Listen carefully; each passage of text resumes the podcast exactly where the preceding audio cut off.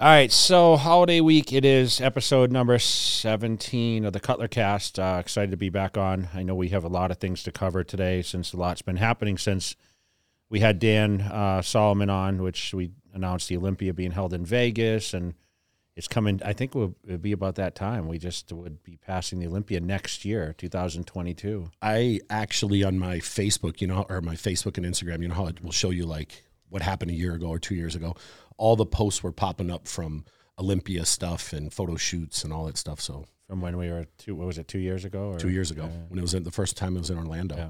It was the weekend before Christmas. Yeah. So, uh, so welcome back, everyone. Uh, uh, if you guys haven't subscribed, make sure you guys subscribe, and of course, uh, like and comment. We had a lot of uh, great, great conversation with our with our fans and people that you know, been supporting the podcast lately with the engagement. I'm happy about that. We encourage that. We try to go on and, of course, uh, answer your questions. But your your comments and suggestions sometimes give us some good topics to cover. Of course, which is which is great. But we're going to start off with the Nationals because you just went down to the U.S. Mm-hmm. Nationals. It's a title I won in '96 uh, to win my pro card, and it's a lot has changed. We talked about that in the other episode where uh, before you had to win your class or an overall to gain professional status. And yeah. this is prior to all the other divisions, classic and men's physique and all that.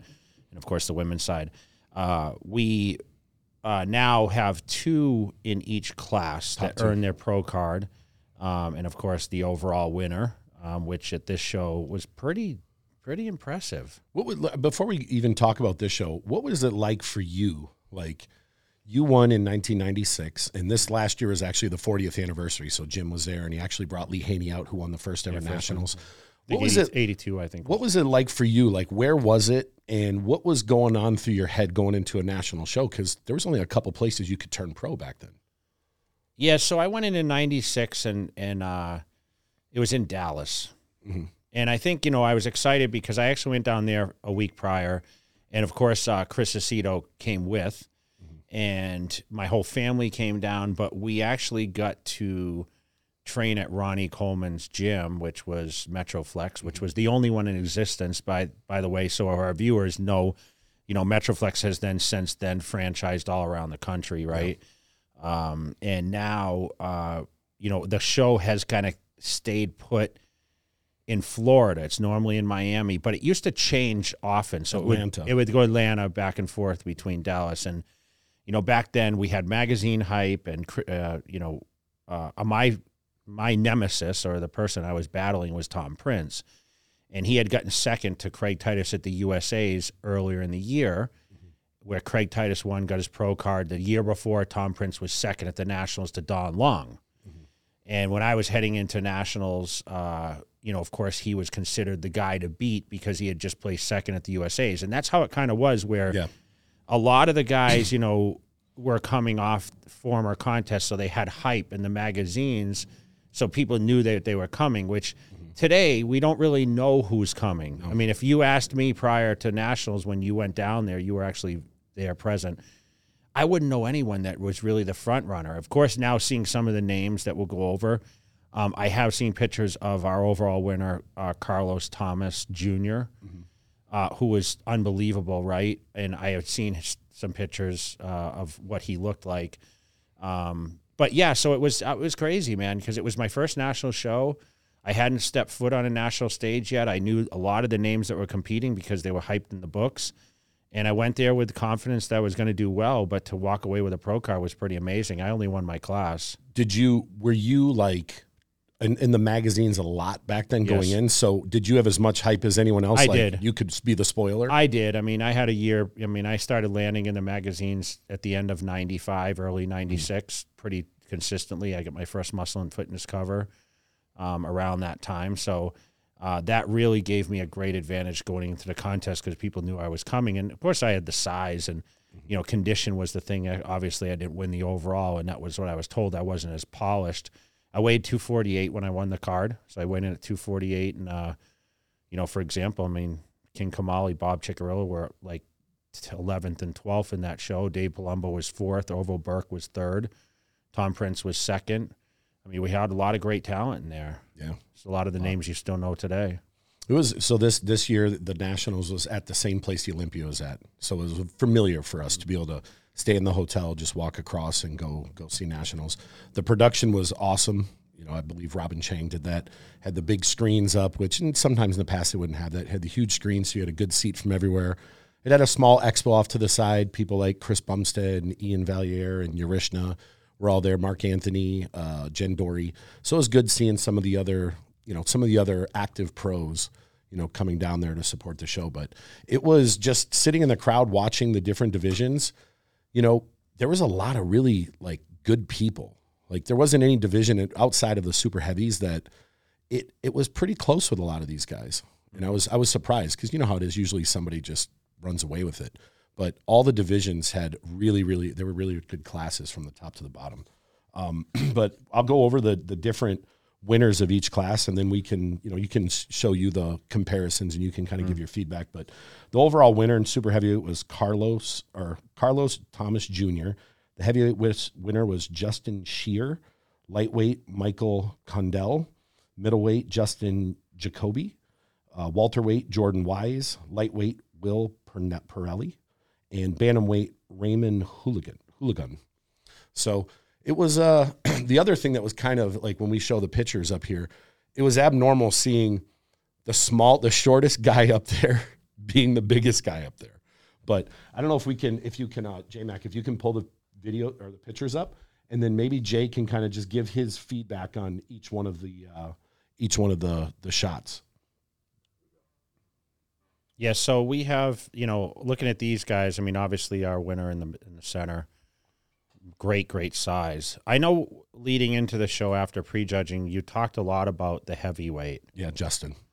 You know, looking at the condition, I mean, he looks to be in better condition than the overall winner. He was he was ridiculously shredded. He was But obviously, you know, it's it's a muscle contest. I can see that Carlos has definitely some more uh, more size. Uh, you know, you did mention he was a little shorter, but he looks like he'd be a contender, man, going right into the pros. I, I mean, I honestly think if he got a little harder and leaner, he could step into any show and hold his own in the pro ranks. Yeah, I wonder. You know, this it's it's it's the end of the year. I mean, nationals usually is not this late, right? Mm-hmm but it's too bad because he could have pulled the Nick Walker and basically gone into a pro show. I was going to say that he he looked reminded me somewhat of Nick, where you see the physique up there and you say that's a pro physique on mm-hmm. an amateur stage, and he could transition right into. Yeah, I mean Justin looks really good here.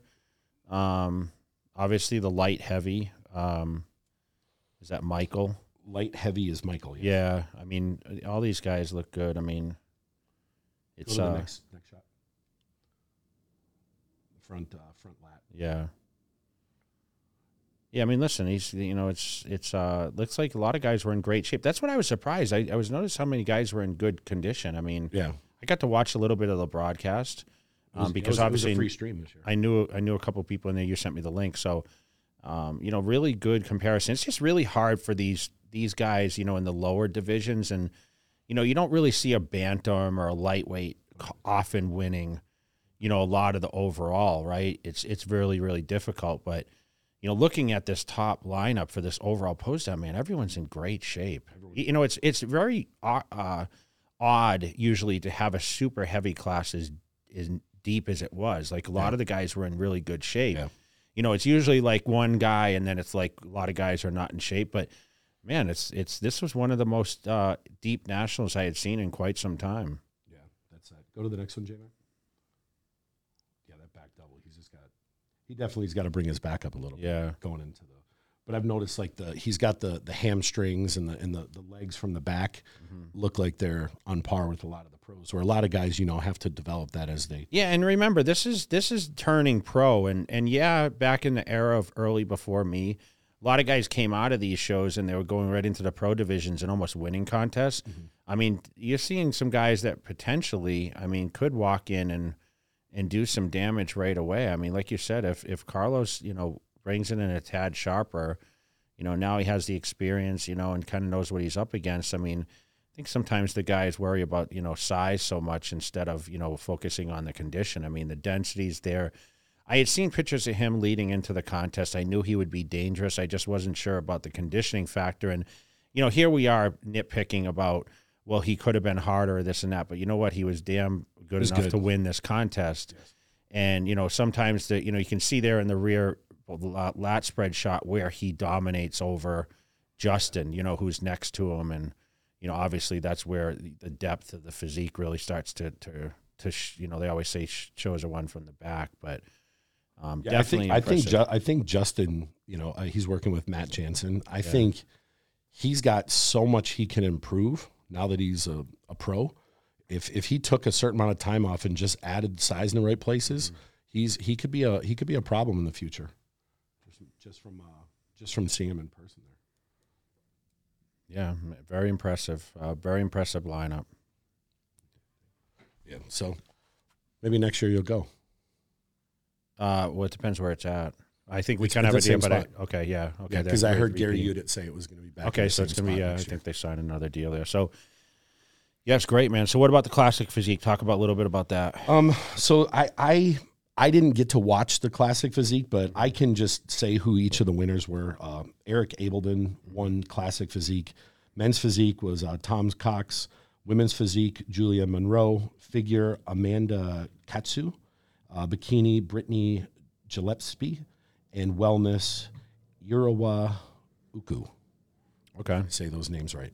But but overall, like just watching the the classes that I did watch, it it looked like just a really really good deep deep stacked in, in all the different divisions. You know how sometimes you go to some shows and there's a couple people that really stand out, but the judges had their hands full with every division. Yeah, and you know what? I think they didn't expect so many people No. to show up. So No. I know the shows ran a little later, um, but I did get a chance to speak with Steve Weinberger uh, this morning because we're working on obviously a couple things together, and uh, he told he was raving about you know how successful the show was and very positive things. So you know for a 40th anniversary, and I know Jim you know, I had spoken to him through the through the year, and uh, you know, he you know helps promote this contest along with Gary, and he was super excited. I mean, it was a huge, huge turnout. Um, you know, congratulations on them, and what a way to celebrate. I know he got to speak. You know, Jim doesn't usually get on the No. microphone very often, and I know he, uh, you know, he gave a lot of credit to Lee Haney to kind of uh, pioneer the NPC. You know, back in that era, and you know, Jim's a former bodybuilder. You know, and and uh, it, what I love about him and his character is, you know, he was in the trenches like a lot of us were uh, competing, and you know, he, you know, obviously being in Pittsburgh, you know, he's an East Coast guy, so that mentality is always there, the work ethic, and you know, it's funny. We were having a, a personal conversation more uh, not too long ago, and he was talking about, you know, do you have any trips or you know, where do you go? And I said, man, I don't know if I could ever do one of these like Maldives trips where you just sit in a hut all day. And he's like, yeah, man, it's it's hard to do that, you know, because he's always, you know, he's always doing something, Yeah. keeping himself busy, and you know, the phone never stops, and you can, you can't just say, you know, how people say. I'm going to put my phone away for seven days, dude. That's impossible. No. Uh, I think even you're in that position. No, I and you know, can you imagine Jim Manion's phone? How many hours he's, Oh. he's on the phone between all the worldwide people and people reaching out, just even on a personal level. But never mind the business. I mean, he's running such a massive operation. You know, it's like very time is limited. So How old is he? Uh, he's in. I think he's around se- early seventies somewhere. For for him being his early set, every time I see him, he's always on the move. He might not, eh, maybe you know he might be mid uh, seventies or He's always on the He's move. He's, very- he's not like just sits there. He's not still. He's walking around. He's talking to people. He's shaking he's hands. and very active, man. And, Yeah. you know, it's, he's been a huge, huge um, figurehead, and he's you know he's mentored a lot of us and done great things for us, and uh, you know that's why we continue to support and uh, you know always look after uh, you know what kind of made us. So you going back to when you competed, what did you have to do to finance uh, bodybuilding as an amateur going into nationals, and did it change much as you you turned pro? Yeah, so when by the time I got, you know, I, I I always talk about, you know, the teenage years, but I never really get into like from 20, 21, 22. And you know, I finished golf course maintenance. I was working on go- getting ready for the teen nationals and then I think I went back the next year to do golf course work. So I was running like the uh, fairway mowers and I was head of irrigation for um, Sterling Country Club at the time, but I had a great opportunity because a friend of mine that I had met in the gym, um, his name was Bruce Vartanian, and he w- kind of took me under his wing, and he basically had started a heating air conditioning business. And I kind of was doing odd things with him where, you know, I was helping him with billing or running around. His brother kind of was like the, the, the know all of all that business because he came in from that background. And I think, you know, his brother basically, which, you know, he still has the business, um, you know, he kind of was, you know, behind the scenes working and doing more of the labor work. And uh, so I was kind of helping out with that. And at the in the meantime, he was kind of mentoring me. And I didn't make a ton of money, but I made enough to be able to afford my rent and afford my food. And like I said, Chris Aceto was helping me, you know, behind the scenes on you know somewhat of a basis, just kind of monitoring. And by no means as I was wealthy, but at the same time, I was making enough to support, you know, my kind of my bodybuilding and allowing myself to train every day and then I would usually work like later in the afternoons into the evenings where I would allow myself to train at like 11 in the morning. And remember, I was driving to different gyms, and you know, by the time you know that got underway, and you know, we got into, um, you know, so he was doing more uh, home building at the time. Uh, I was able to, you know, kind of uh, pivot to the uh, the contracts and I started the mail order, and, I, and all this time I had done a little mail order, which was only a PO box in the. Mag- That's when you were still magazine. amateur. Yes. Okay. And then once I got a pro card, you know, uh, even before that, Joe Weider offered me a contract. I didn't take it until I got the pro card because I got double the money that I did, and then pretty much financed myself as a bodybuilder then, and was you know continuing to grow and you know selling stuff through the mail order and and uh, doing some personal appearances and getting the contacts and you know back then the money wasn't huge but back then, you never had the vision of making well over six figures in bodybuilding, which in this era, I think you almost need that to kind of survive of course, as a yeah. top pro. So when you know I was sponsored by Weider at the time, who had supplements, and of course they gave us features in the books, and uh, that's how it kind of my career how, took how, off.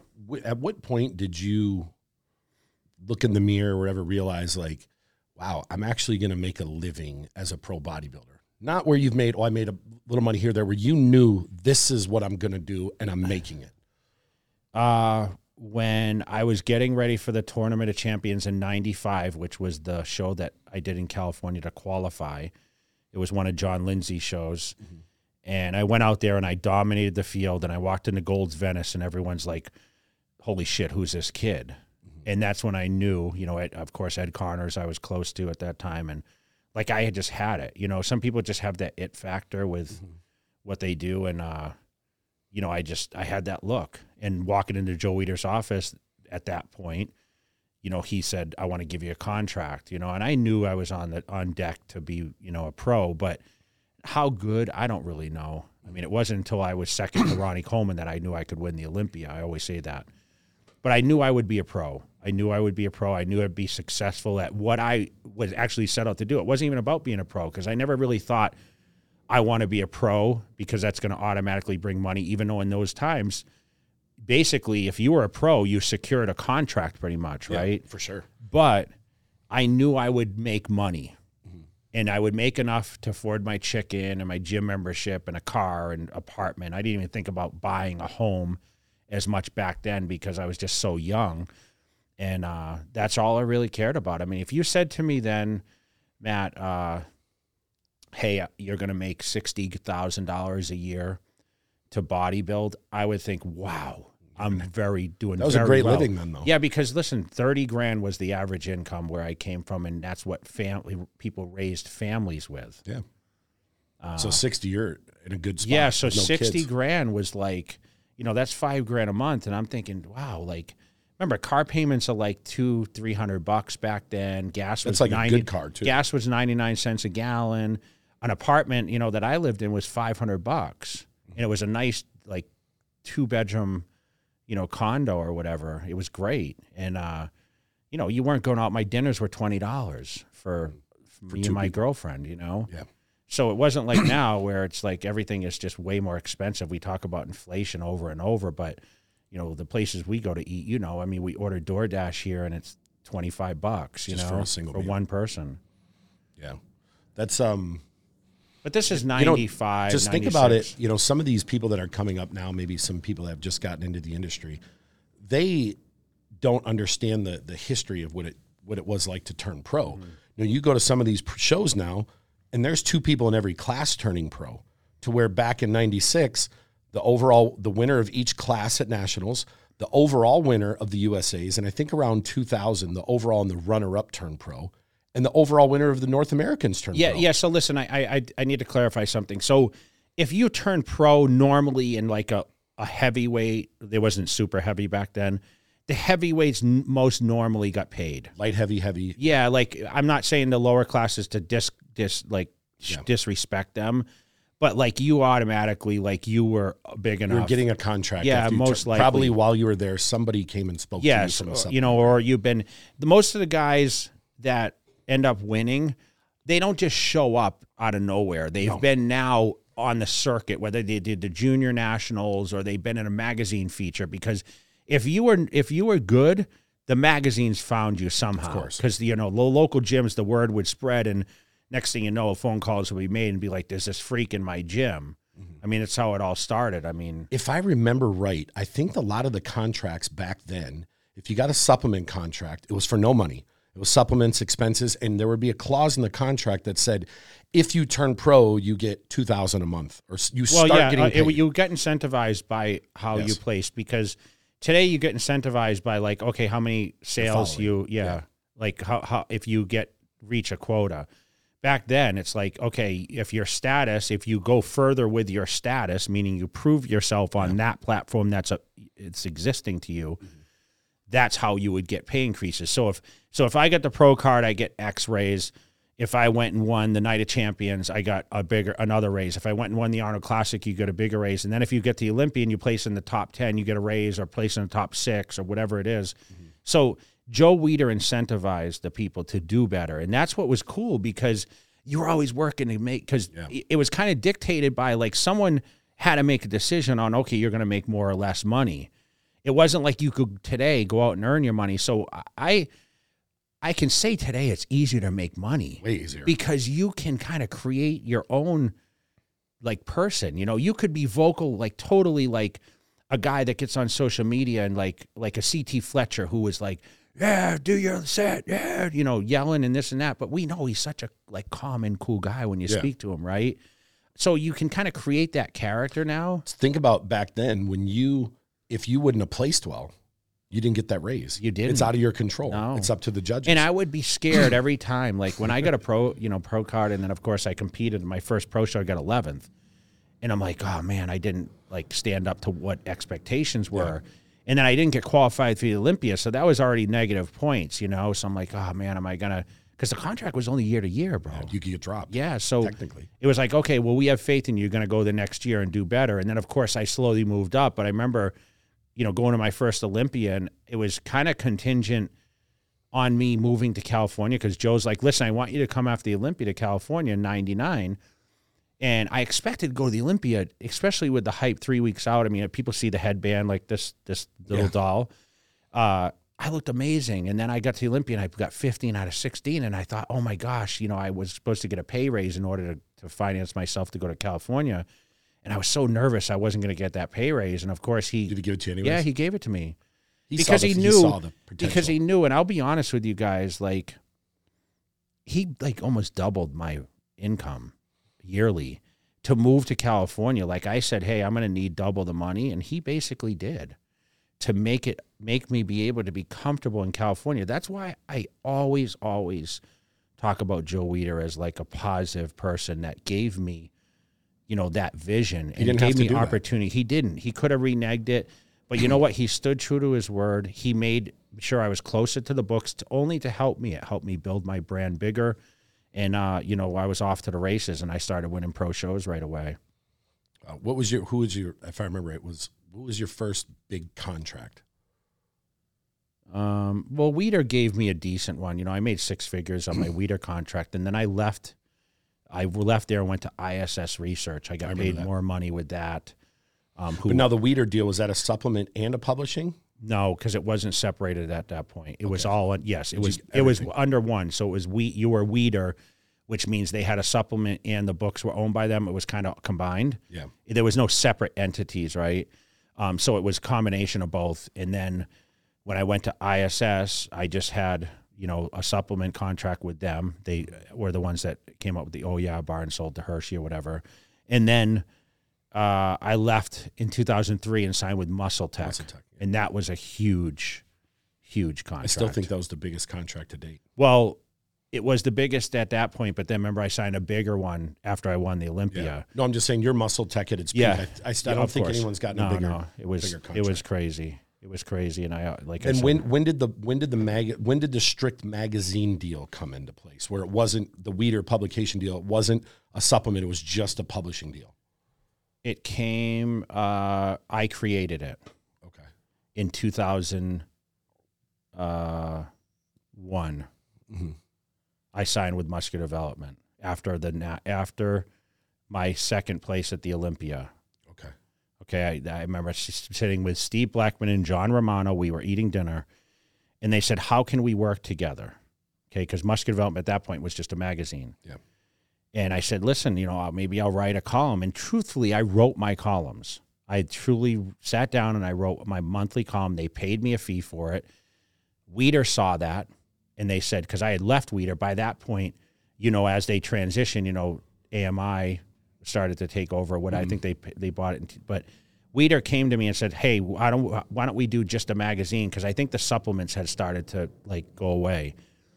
So I had a supplement. I had a supplement deal with with ISS, and then I had a magazine contract with MD first, and then I had one with Weider also. And then you end up going back to MD Well, later on no. What happened? Yes, what happened was is I took I took the Weider deal along with the MD, but I promised the Weider people that when the MD expires, I'll just be exclusive to the to the Weider deal because I thought, like everyone else, it was a good political run for me to do that because it was linked to the Olympia and everything else. But then, you know, I stayed with Weider for all those years. But when they kind of turned on me when I was competing in 2009 and wasn't supposed to win, I told them I'm leaving when my contract's up at the end of 09. And that's exactly what I did and went back and signed the biggest magazine deal ever. And I guarantee I got more money than anyone's ever gotten from a magazine uh, with Steve Blackman and Muscular Development. So I credit him. And you know what? Steve Blackman kept me on even when I quit. I tore my bicep, went through all the shit, came back in 2013. He still paid me. Even when I was, re- I announced like retiring, not announced it, but I just did. I, he, everyone knew I wasn't going to compete. He kept me under contract. He st- stayed true to his word. I signed like a five year contract, and uh, they always supported me, always. So Yeah, I have nothing ever bad to say about Steve Blackman. a lot, a lot of the people coming up, no, they don't realize that there were publishing deals, actual deals where Yeah. a magazine paid you to use your likeness. And at the you know, and then I had the you know I had the Muscle Tech deal, and of course they were buying pages and all the books and everything else. So it worked out be- to my benefit, and uh, you know, Didn't didn't they have the didn't the Weider deals many years ago? You got your own page in the magazine too Yeah. as part of it, so you I could negotiated advertise. it. Yeah, I did, and MD gave it to me too. You know, so, So, I you could, put your products on there from yeah. So I had a mail order. So you know, prior to Instagram and all that other stuff, that's how we were selling a lot of the products. And Wow. you know, I was able to take the Jay Cutler brand and explode it. You know, and you know, of course, now today it's trademarked, and you know, we talk Yeah. about trademarks and patents, which I want to touch a little bit upon because you know that's been kind of the t- uh, you know my biggest obstacle with the supplements is you know I have to come up with a new name for all the products that I launch. And I remember when I had my line laid out, you know, I I talked I had like certain names for like the pre workout and then the aminos and you know like the fat burner and whatever else. And it's like everything's taken, man.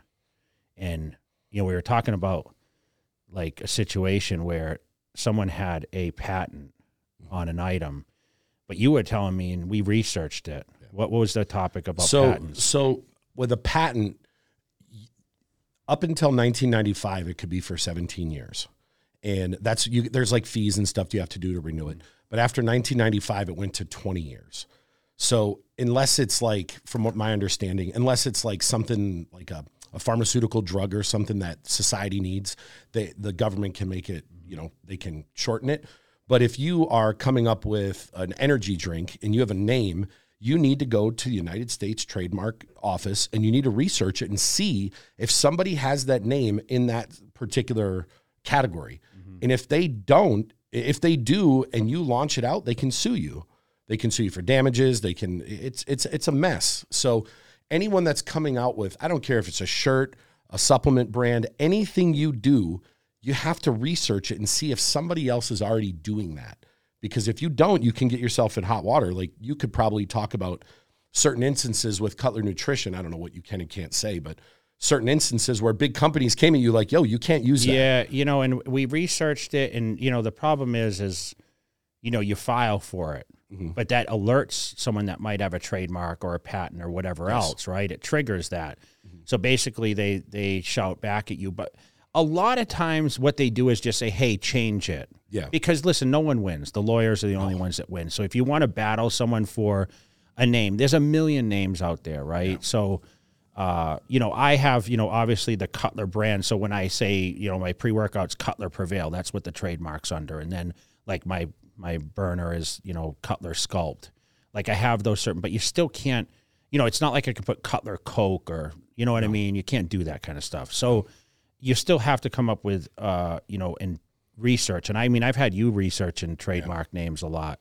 Um, I'm not as familiar with patents. So if someone like has a shoe, right? Yeah. Then, you know, Same thing, 20 years. Uh, you can get a, uh, on if there's a certain technology or if there's a Yes, design technology, And if, yes. and if you have like a shoe, you have to take your design and show why it is, and you have to submit it. So you can go on the trademark, the patent and trademark uh, website, and you can actually go see designs, whether it's a shoe or whether it's a, a whatever you come up with.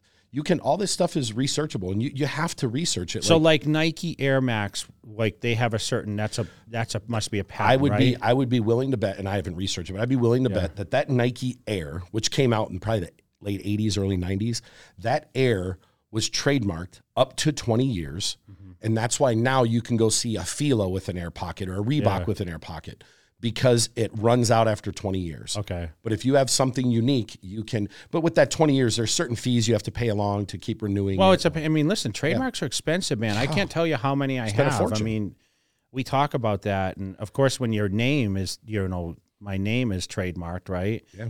Uh, you know, you always look for, you know, well, people using your image or whatever else, right? I mean, I mean, we talk about all the different brands like the head logo and that kind of stuff, and but you you could take that design and submit it. yes, You know, we, we had a situation of a company that you and I are uh, uh, tied to where somebody took that company name and started a clothing line with it. yeah, Even though the company that we're tied to had already had it, but we never sold anything. So they thought they could come in and steal it. But we had proof that we had sold items throughout the years.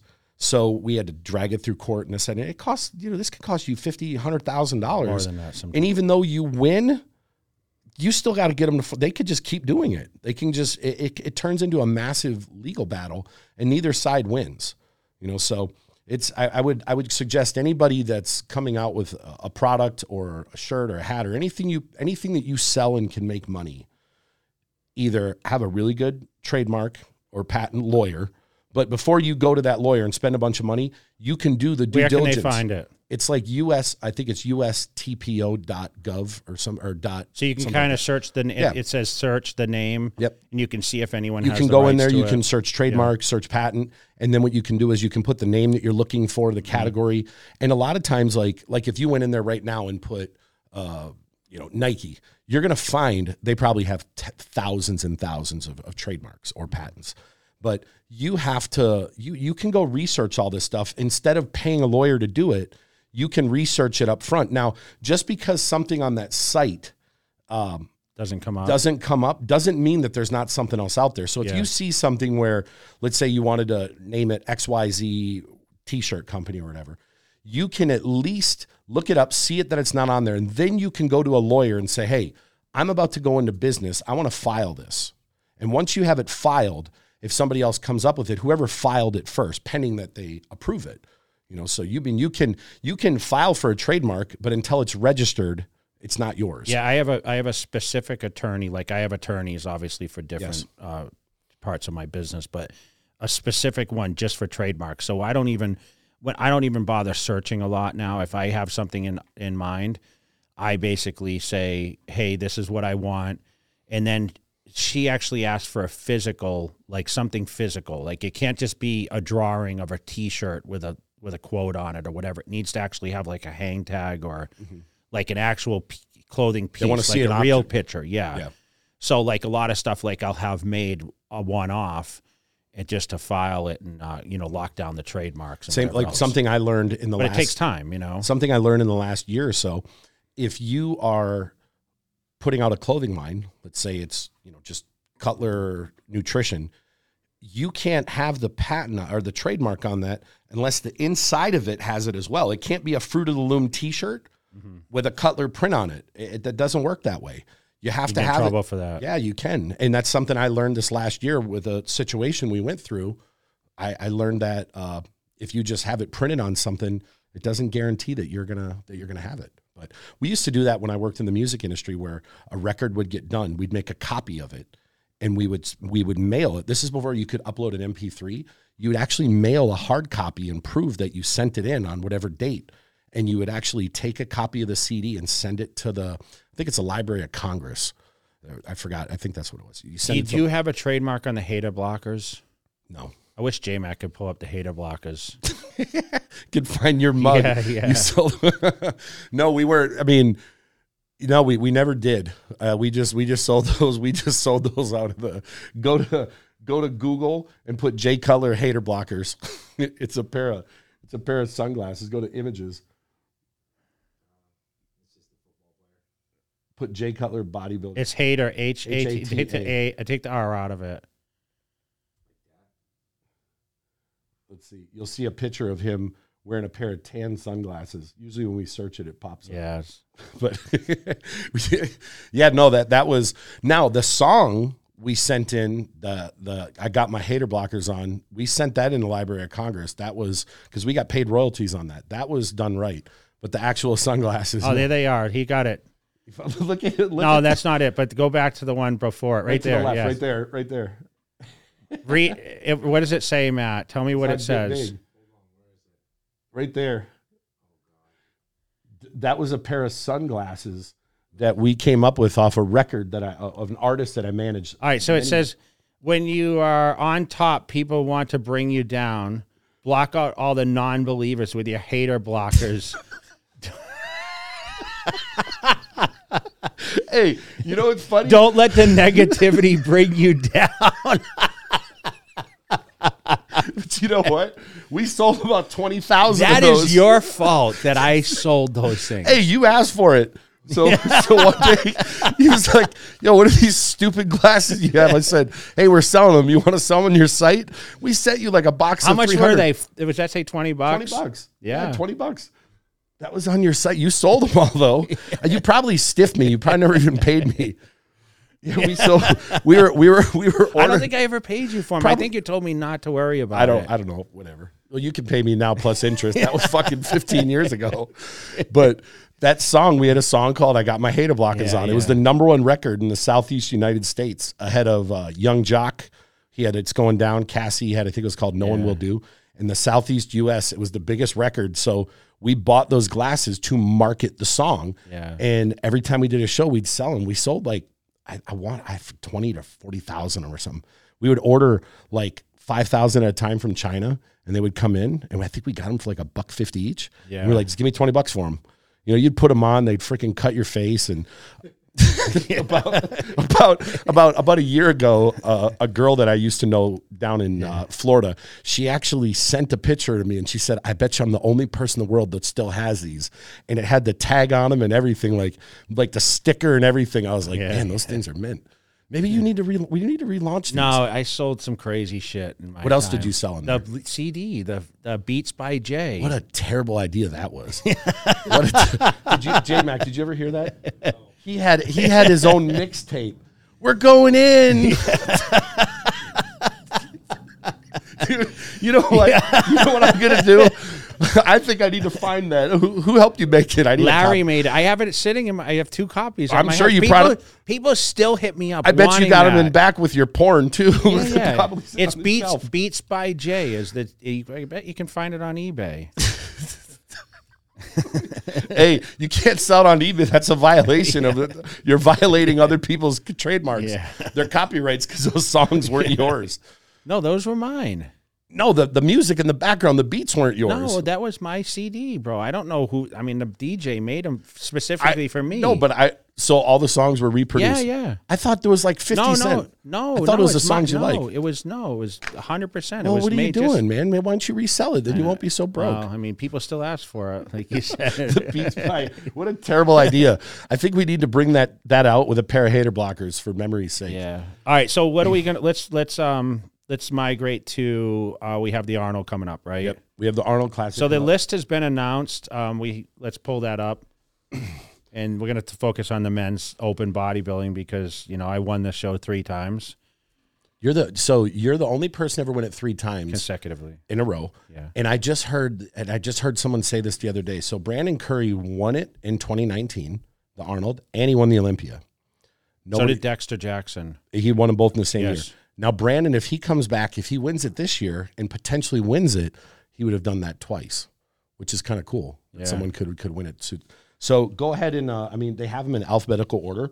I don't know if you want to talk about each guy, like what you think their chances are of of Now I'll talk about like the front lineup. runners of this of this contest. So we have you know Bonac, who's a former champion. We have Brandon Curry, who's a former champion, and we have Cedric, who's a former champion. Right, three three former champions. three former champs in this lineup, but we have a hell of a lineup around them. Yes. Um, Regan, who's training out of here, Steve Kuclo, who you know I was disappointed didn't get in there. Nathan De Asha's coming. I, I didn't He's know got he was nine nine pro wins. I mean, Samson had a great showing last year. Max Charles, I mean, he's been getting shredded lately.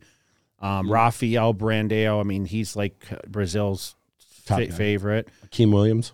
Yeah, I don't know who Fabio. Um, I believe he's the guy that won the amateur. Okay. He's he's coming in. He got it in. yeah, Justin Rodriguez, he's huge right now. I saw it. He, you know, he's a guy we talked about here with his shape. Um, Shaban, I mean, he's he's been running up there with these guys. Brett Wilkin is in this conversation. Akim Williams, Akim Williams has been, uh, you know, he's been a front runner in this. when I when I look at this, to me, you know, Brandon's. I mean, he's the most decorated guy on this roster. I mean, he he won it in 2019. yeah, He won the Olympia in 2019, and ever since then, he's been second and second at the Olympia. So he would he would naturally be the front runner. Yeah, and, but contest. Bonix, you know, Bonix beat him, and he's been second at the Olympia. And I know his placings lately don't sh- showcase what his potential Mm-hmm. is, but you know, he's very, very round, and you know, and then you have Cedric, who, if he puts it together, which he has not, it seems like lately. I mean, he remember he beat Kai. Mm-hmm. He beat all those you know, guys. yeah, he beat everyone, and you know, I'm curious to see though, like what a Justin Rodriguez with some rest, Brett Wilkins, Akim, if Akim gets back to form, Kuclo, we who's we haven't seen he gets in crazy and shape. Nathan next to these guys, like, you know, and man, you know, and we know Regan what he's doing over Yeah. here, and we think that he could be potentially uh, I, in I the mix. This is a tough lineup, man. Like a very close, yes. close lineup. Like I can't sit here and say this guy's definitely going to win. You know, if you had like you know a Phil Heath in there, or you had um, you know. Like a Dennis Wolf or a Shawn Rhoden, or I'm just going back to the past. I mean, those guys you kind of knew that they potentially Yeah. they were going to be the ones, right? Mhm. Um, but this is really tough. I mean, I would assume Brandon Curry's coming for blood for this show. Yes. Of course, because he's gotten second the last two years, and you know, I mean, he look, he, I mean, look, he beat Phil two years ago, and he was right there toe to toe with Ramy this last year. So tell me something. They're doing the prejudging on Friday. Yeah, they're gonna Is make that him. right? I think, uh, yes, I- if for, for, if I remember, That's what I correctly, saw. I think I saw the schedule, and I thought I saw They're- they're gonna- Friday prejudging. They're gonna do Friday prejudging, and they're gonna hold it up overnight. okay. So it's it's gonna be a. I mean, there's there isn't like a like a outside of you know probably the the Brazilian guy Fabio that's that's new. Mm-hmm. There, there's no there's nobody up there that's a, a, a like a weak person. Every one of them could is a contender in the sh- any what do you think about to. this talk about Brett Wilkin being a front runner for this contest? Untested guy. I'm, I'm gonna I'm gonna do I'm gonna say the same thing with Brett that we said with Nick going into last year. Nick had won a show, the New York Pro, Mm-hmm. going into this. We haven't seen Brett. You know, we've seen him one time on the on the pro stage. He looked really really good well, he in an open class. in an mean. open class. Yeah, on a pro stage. Yeah, that's right, Yes. open. And he lost to uh, Hunter He got he got second to Hunter in in the Chicago Pro, but you know, uh, just like anyone else, and until I see them next to a bunch of guys in, in a bigger show, I, I don't I don't want to make like a prediction or anything. But I, I I, think realistically, if everyone is at their all-time best on this stage of all the bodies, who wins? I know what I who I pick. all time best Yeah, Cedric. you're right. I pick the same If he's at his all time because it's best, structure, right? yeah, he's he's yes, and it's the Arnold too, and that's Yeah. and that type of physique seems to do. They better. judge the posing round here a little deeper. If it's Um, their all time best, I, I think it's a runaway for Cedric. But Yeah. but but you know, who knows? You know, we always know this. Any any show that you go into, there's only gonna be one or two people that are in really good Who has the best momentum in this lineup? Uh, Brandon Curry, Brandon, yeah, second at the Olympia. yep. Second at the. I mean, look at it. I mean, outside of since he's. I mean, I know three years- Nathan won two or three shows. I mean, I know Samson won lately. Stamps. I would know. say there's there's I, I think this is going to be one of these shows where, unlike the Arnold last year, where there was a couple guys who are in really good shape, there's a lot of people in this lineup that are known for coming in shape. So I have a feeling you're going to see like a top f- like six where they're all in really really good shape. Can Regan hang with these guys? Yes, I believe he can. Mm-hmm. You know, me, Regan obviously, you know, he's he's staying with me right now, and the transformation that he's making now, you You're know, seeing he's it on a daily. he's basis. almost he's about just shy of two ninety. When are we going to get him on the podcast? soon? Soon. You know, he's just shy of two ninety, and he's he's he's relatively lean, and I How many I weeks is it? Ten weeks now. about 10 weeks out or 10 or 11 right in there so you know look i, I think uh, he still has to prove himself against a, a, a tougher lineup because when he has done the tougher lineups he hasn't fared well in the past but i think with with what he has going on with uh, milos the training the diet different now a different mindset going into it i think we'll see the best regan that he can be at this point will it be enough well, you know we'll find out Yeah, But- but he seems to be getting better, man. He really made, came on like you know we talked about that. I don't want to beat a dead horse, but you know Steve Kuclo, where is he going to face in this lineup? if he's in shape he's going to be right in the mix Yeah, You know, but the problem is a lot of times he doesn't get that crazy condition. we haven't seen Nathan stand in these these crowds much in the last few years because of restrictions. So I know Samson, him and Samson traded places last year at he, a couple well, of he beat Nathan beat Samson. Yeah, but they then Samson beat him, right? Yeah, he beat him twice this year, and then Nathan came in a little off, and he and, and Samson beat him and Regan and Raphael. But you know, Justin's again the sleeper in this lineup where you know the shape. We and- said he was a sleeper last year. yeah, and he he looked he looked crazy this last year. and I know Chris Aceto's. You know, he's big on Raphael. I mean, Raphael gets in crazy conditions. Just is he going to have the density to to compete with the top? if if all these guys are in really good shape, I I think it's going to be a it's going to be a talk a battle. little bit about the prize money.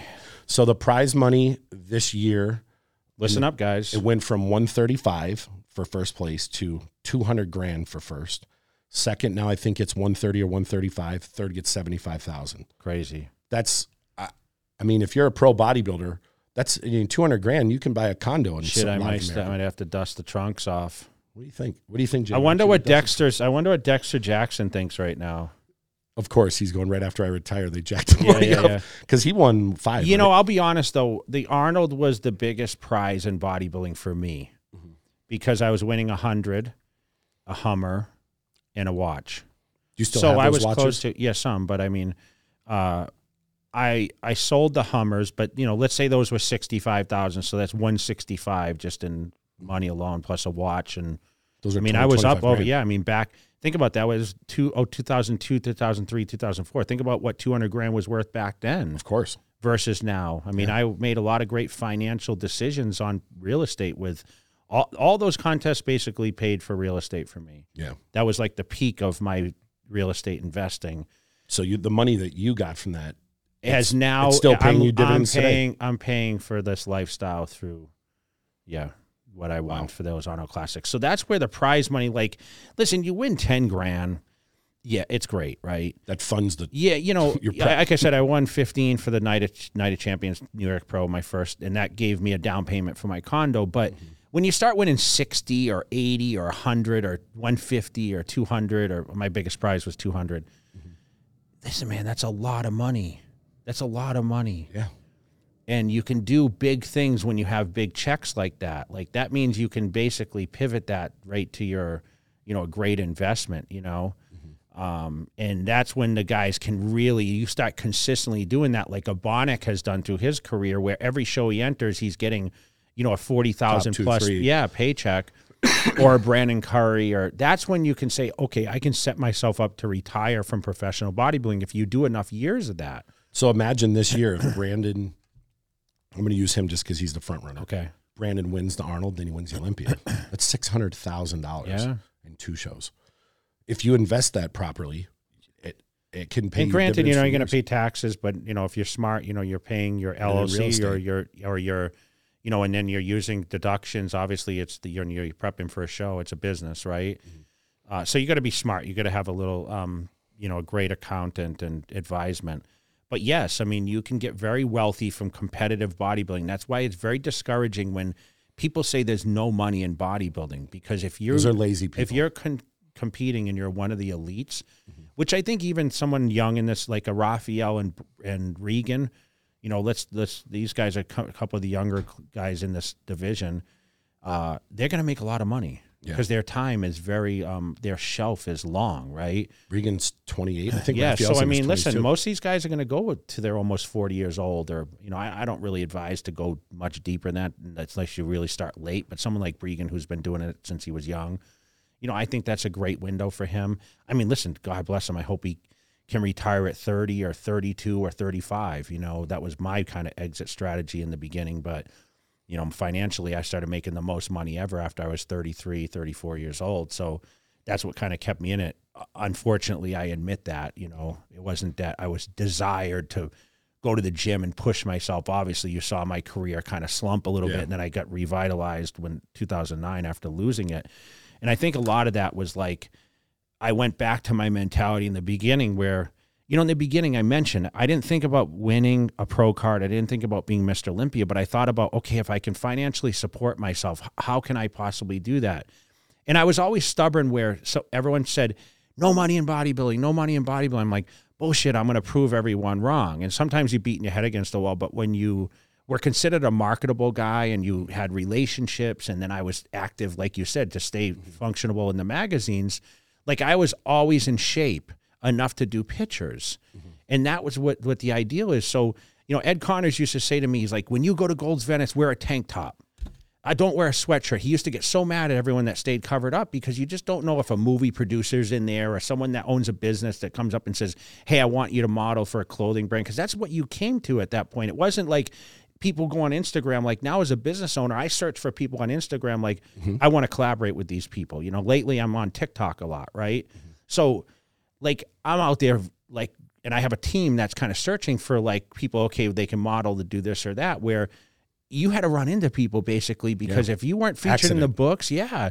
You know Gold's Venice was like on a Saturday was like the ideal place. It was like they were combing those gym that gym to be able to find the next person that they might be able to use for the body alive shoot or the you know crazy wear or platinum everywhere clothing and all the brands that were out that time you know we we all kind of like were hoping that we get discovered you know and with their tv commercials i mean they used to have a casting call at the front of gold's venice for hey we're casting for bodybuilders and everyone at gold's venice that was in decent shape and looked good would actually sign up to go for this casting for a com- tv commercial because it residualized a lot of money Yeah.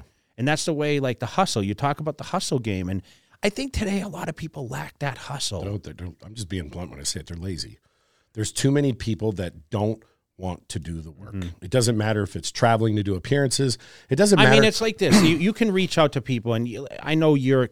I I hate using this role for you because you know you go by manager Matt, but you know I always know you as Matt, whatever. Uh how many people do you reach out to and you say, "Hey, I have an opportunity," and you don't get a text back? a lot. Isn't that You- you- disheartening? You, know what? You know what's the funniest thing about that? The people that make a lot of money that are established. I'm going to use some examples. Like if I messaged you, or Rob Bailey, or Aaron Singerman, or uh, I'll just use those three. If I message any one of you guys about anything, Mm-hmm. you get back to me right away.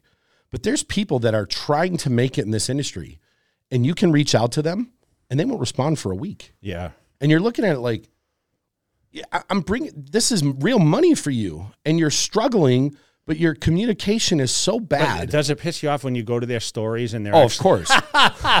oh man, do you know how many times? I mean, you hear me say it, and I'll be like, "Hey, this person here, I've had a deal for them. I've hit them three times, and they don't get back to me, but they're on their storyline, fucking off, doing something stupid, and they're like, and then some of them you'll hit them up like, uh, "I see you on storyline. I'm sending you. Oh, sorry, I've been busy. Like busy doing what? Yeah, yeah. Like busy not making money, busy being broke, because that's what you are.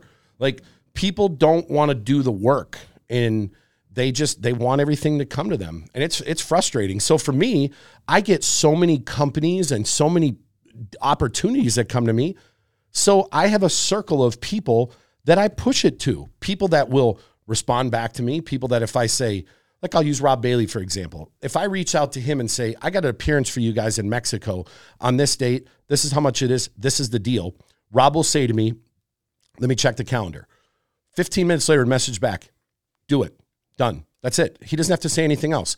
I'll handle the contracts. I'll get everything. Same, same with you. If I hit you and say, "Hey, this person wants an appearance," you know, lately you just be like, "I don't want to go anywhere." Well, I'm honest. I know. You're like, I don't want to go anywhere. But in the past, you would go, I would already know. I'd look on the calendar and say, you You're open. calendar, yeah. Yeah. You're open. You'd say, Okay, do it. But there's other people where you hit them and you say, I got this opportunity for you. Uh, on this date, I got Jay going, I got Dana Lynn Bailey going, I got Cass Martin going, I got Brian Shaw going. Do you want to be on top of this? Let me get back to you. And a day goes by. Hey, following up with you. No response. How many deals you think come across? Like if you if I asked you this week alone, did any appearances come up? I know we kind of discussed one. yeah, right? like like I have one that I'm working on in Mexico, and even with like the fear of what's going on in the world and I get I get offered I get offers. It's but you it- voluntary search for this stuff or do you actually it comes across it's your it's desk? it's because it's because I've done it for so long that a lot of the the appearances and a lot of the promoters know they can spend the next month trying to track people down or try to make offers or whatever or they can come to me and say this is what I'm trying to do. This is how much budget I have. And I know how much I know who what athletes really are a draw in person. I know which ones have fake profile fake followers and fake likes and fake comments and people who are legit. And I can build their whole uh, appearance roster up in a couple hours. yeah, but that's in the fitness realm. Mm-hmm. Like there's a lot of people. I remember when like Christian Guzman came on the scene and he had one of the longest lines at the Olympia. and No one in our industry really knew who he was because he was a YouTube guy. So, you know, today you have a lot more YouTube guys that don't have accolades. You know, I Yeah. mean, Bradley Martin was kind of one we talk about that.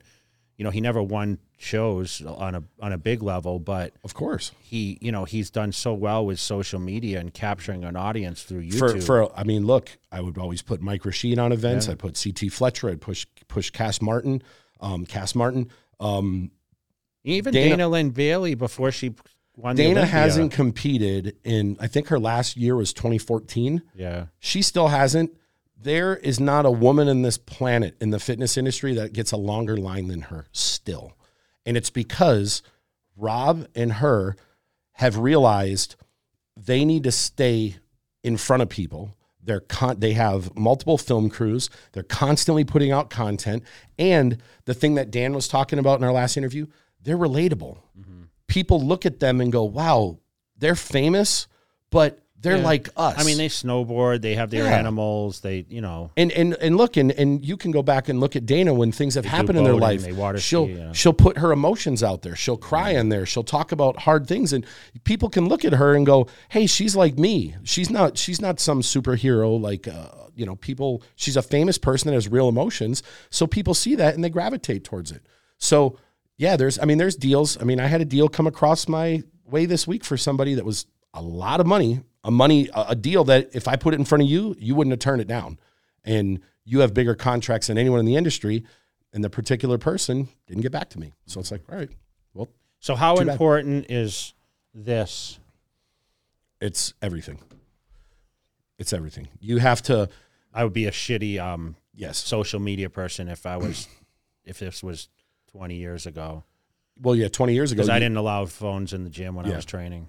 You you have to have your. I guess if someone was filming, I lie. Like Mitsuru came and filmed me for the DVDs, but I maybe if social media was necessary, you, you would have adjusted. you know, but I didn't like to speak when I was training. You know, I was very like, Yeah, focused. you would you would have adjusted, but in today's like when I you still returned phone calls back then, though. you did Yeah. for for you like when you were when you were coming up, your job was to be a pro bodybuilder. Mm-hmm. You got paid for people to use your likeness. Now your job is to be accessible. A company needs to be able to say, "Hey, I need you to do this marketing post for me." I need you to respond to people. If somebody goes on there and goes, Hey, what product are you using? You should reply back, Hey, I'm, I'm sponsored by Cutler Nutrition. This is the product I use, and this is the reason why. You're paid to, to engage. And if you can't engage, then what value do you have? you if you if nobody can access you, if you're one of these people that people have to call you over and over and over and over, or they have to text you over and over and over just to get something done.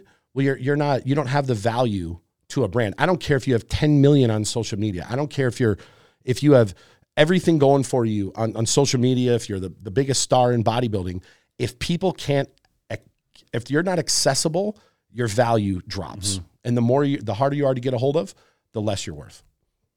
So take that for note, guys. Um, make sure you guys comment. Oh, I want people to comment too. If they ca- if they actually wore the hater blockers, I want to go back to the hater blockers. Please comment below if you guys purchased the hater blockers. All right, let's get to some questions so we know. All right. So the um, first thing, I'm coming to Vegas for my first trip. What is the best hotel to stay at and why? That's a tough one. I know there's a lot of good ones.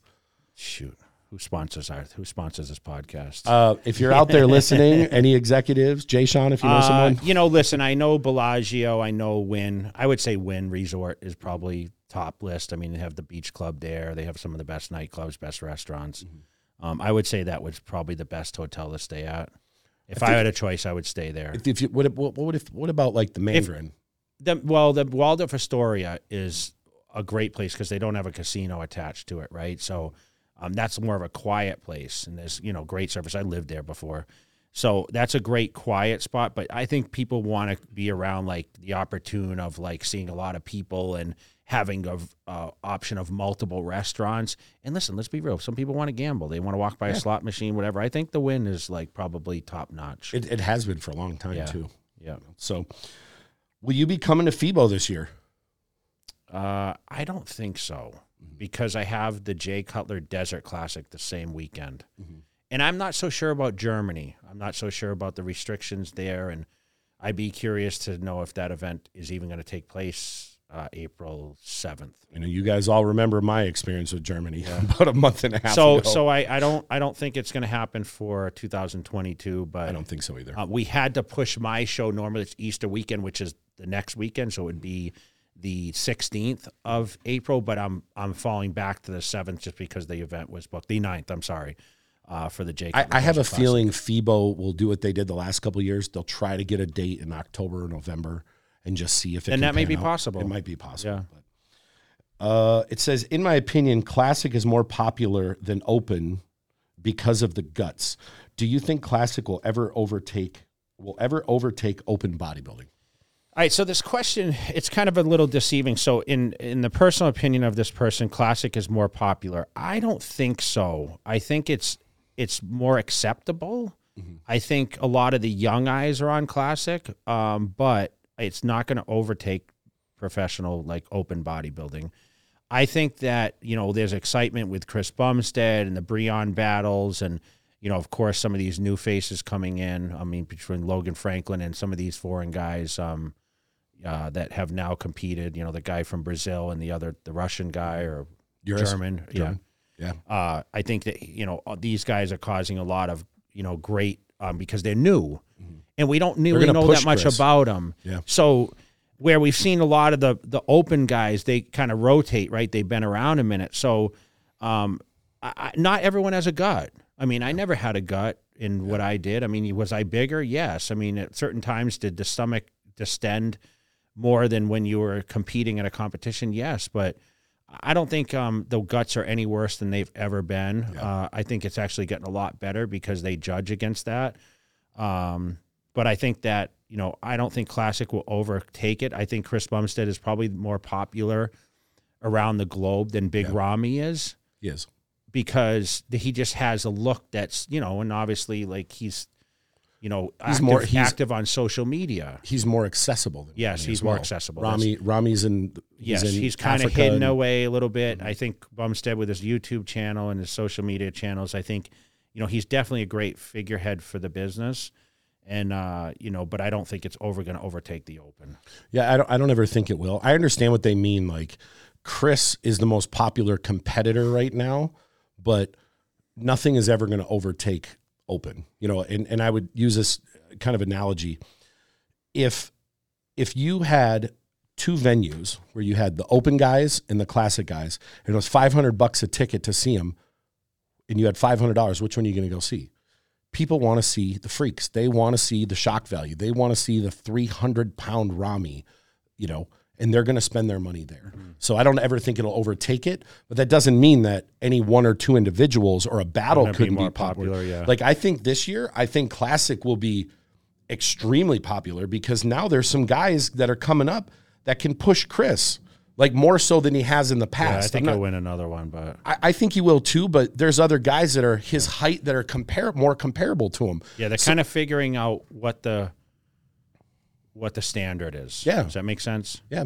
So I I, mean- I, think it'll be the classic will be really popular this year, but people still want to see the freaks, you know, and, and it's never going to change. Um, it says, what do you think is the biggest obstacle for pro bodybuilders in 2021? What do you think it is? I, I can tell you what I think it is. It's the situation that's plagued the world for the past two years. Yeah, I was going to say COVID.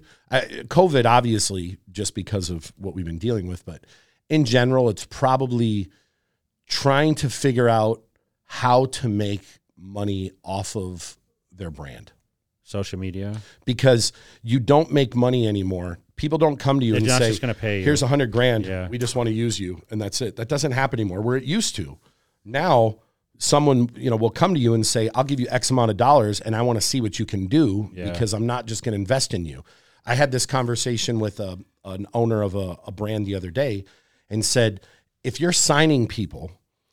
If I were going to own a company, I'm not just going to sign people that just have a certain look because then that person's relying on me to grow them. Yeah. I want to bring people on board that can meet me halfway.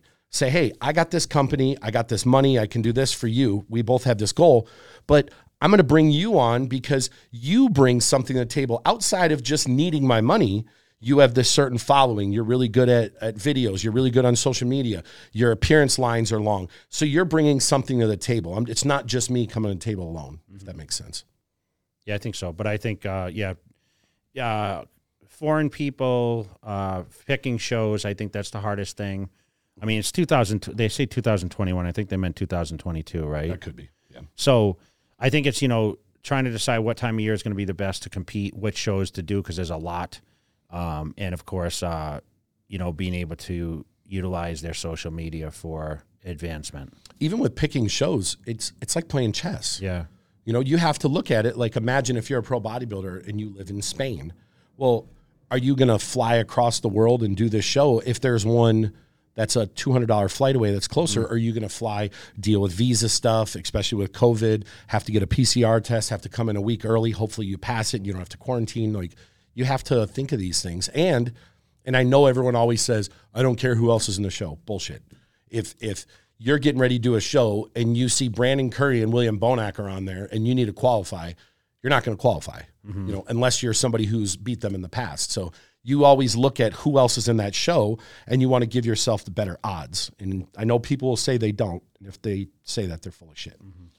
Um, if you could go back in time, what is the one thing you would change about your career and why? I think I know one thing you're going to say. Uh, 2001, 2002. 2002. Yeah, it's Olympia. I well, I don't know. They asked one thing you could change about your career. I, I don't know what that I, I, because I, I mean uh, that's saying like would you do different something being a pro? I, I think is there is there something like a missed opportunity or something that you would yeah, change? Maybe I wouldn't have signed with this, company. or- question's been asked a million times, and you know I always talk about I sat out 2002 Olympia, which I probably more than likely would have won, but it would have changed maybe the whole landscape of what happened in the next 10 years. yeah, Um, definitely 2013 coming back.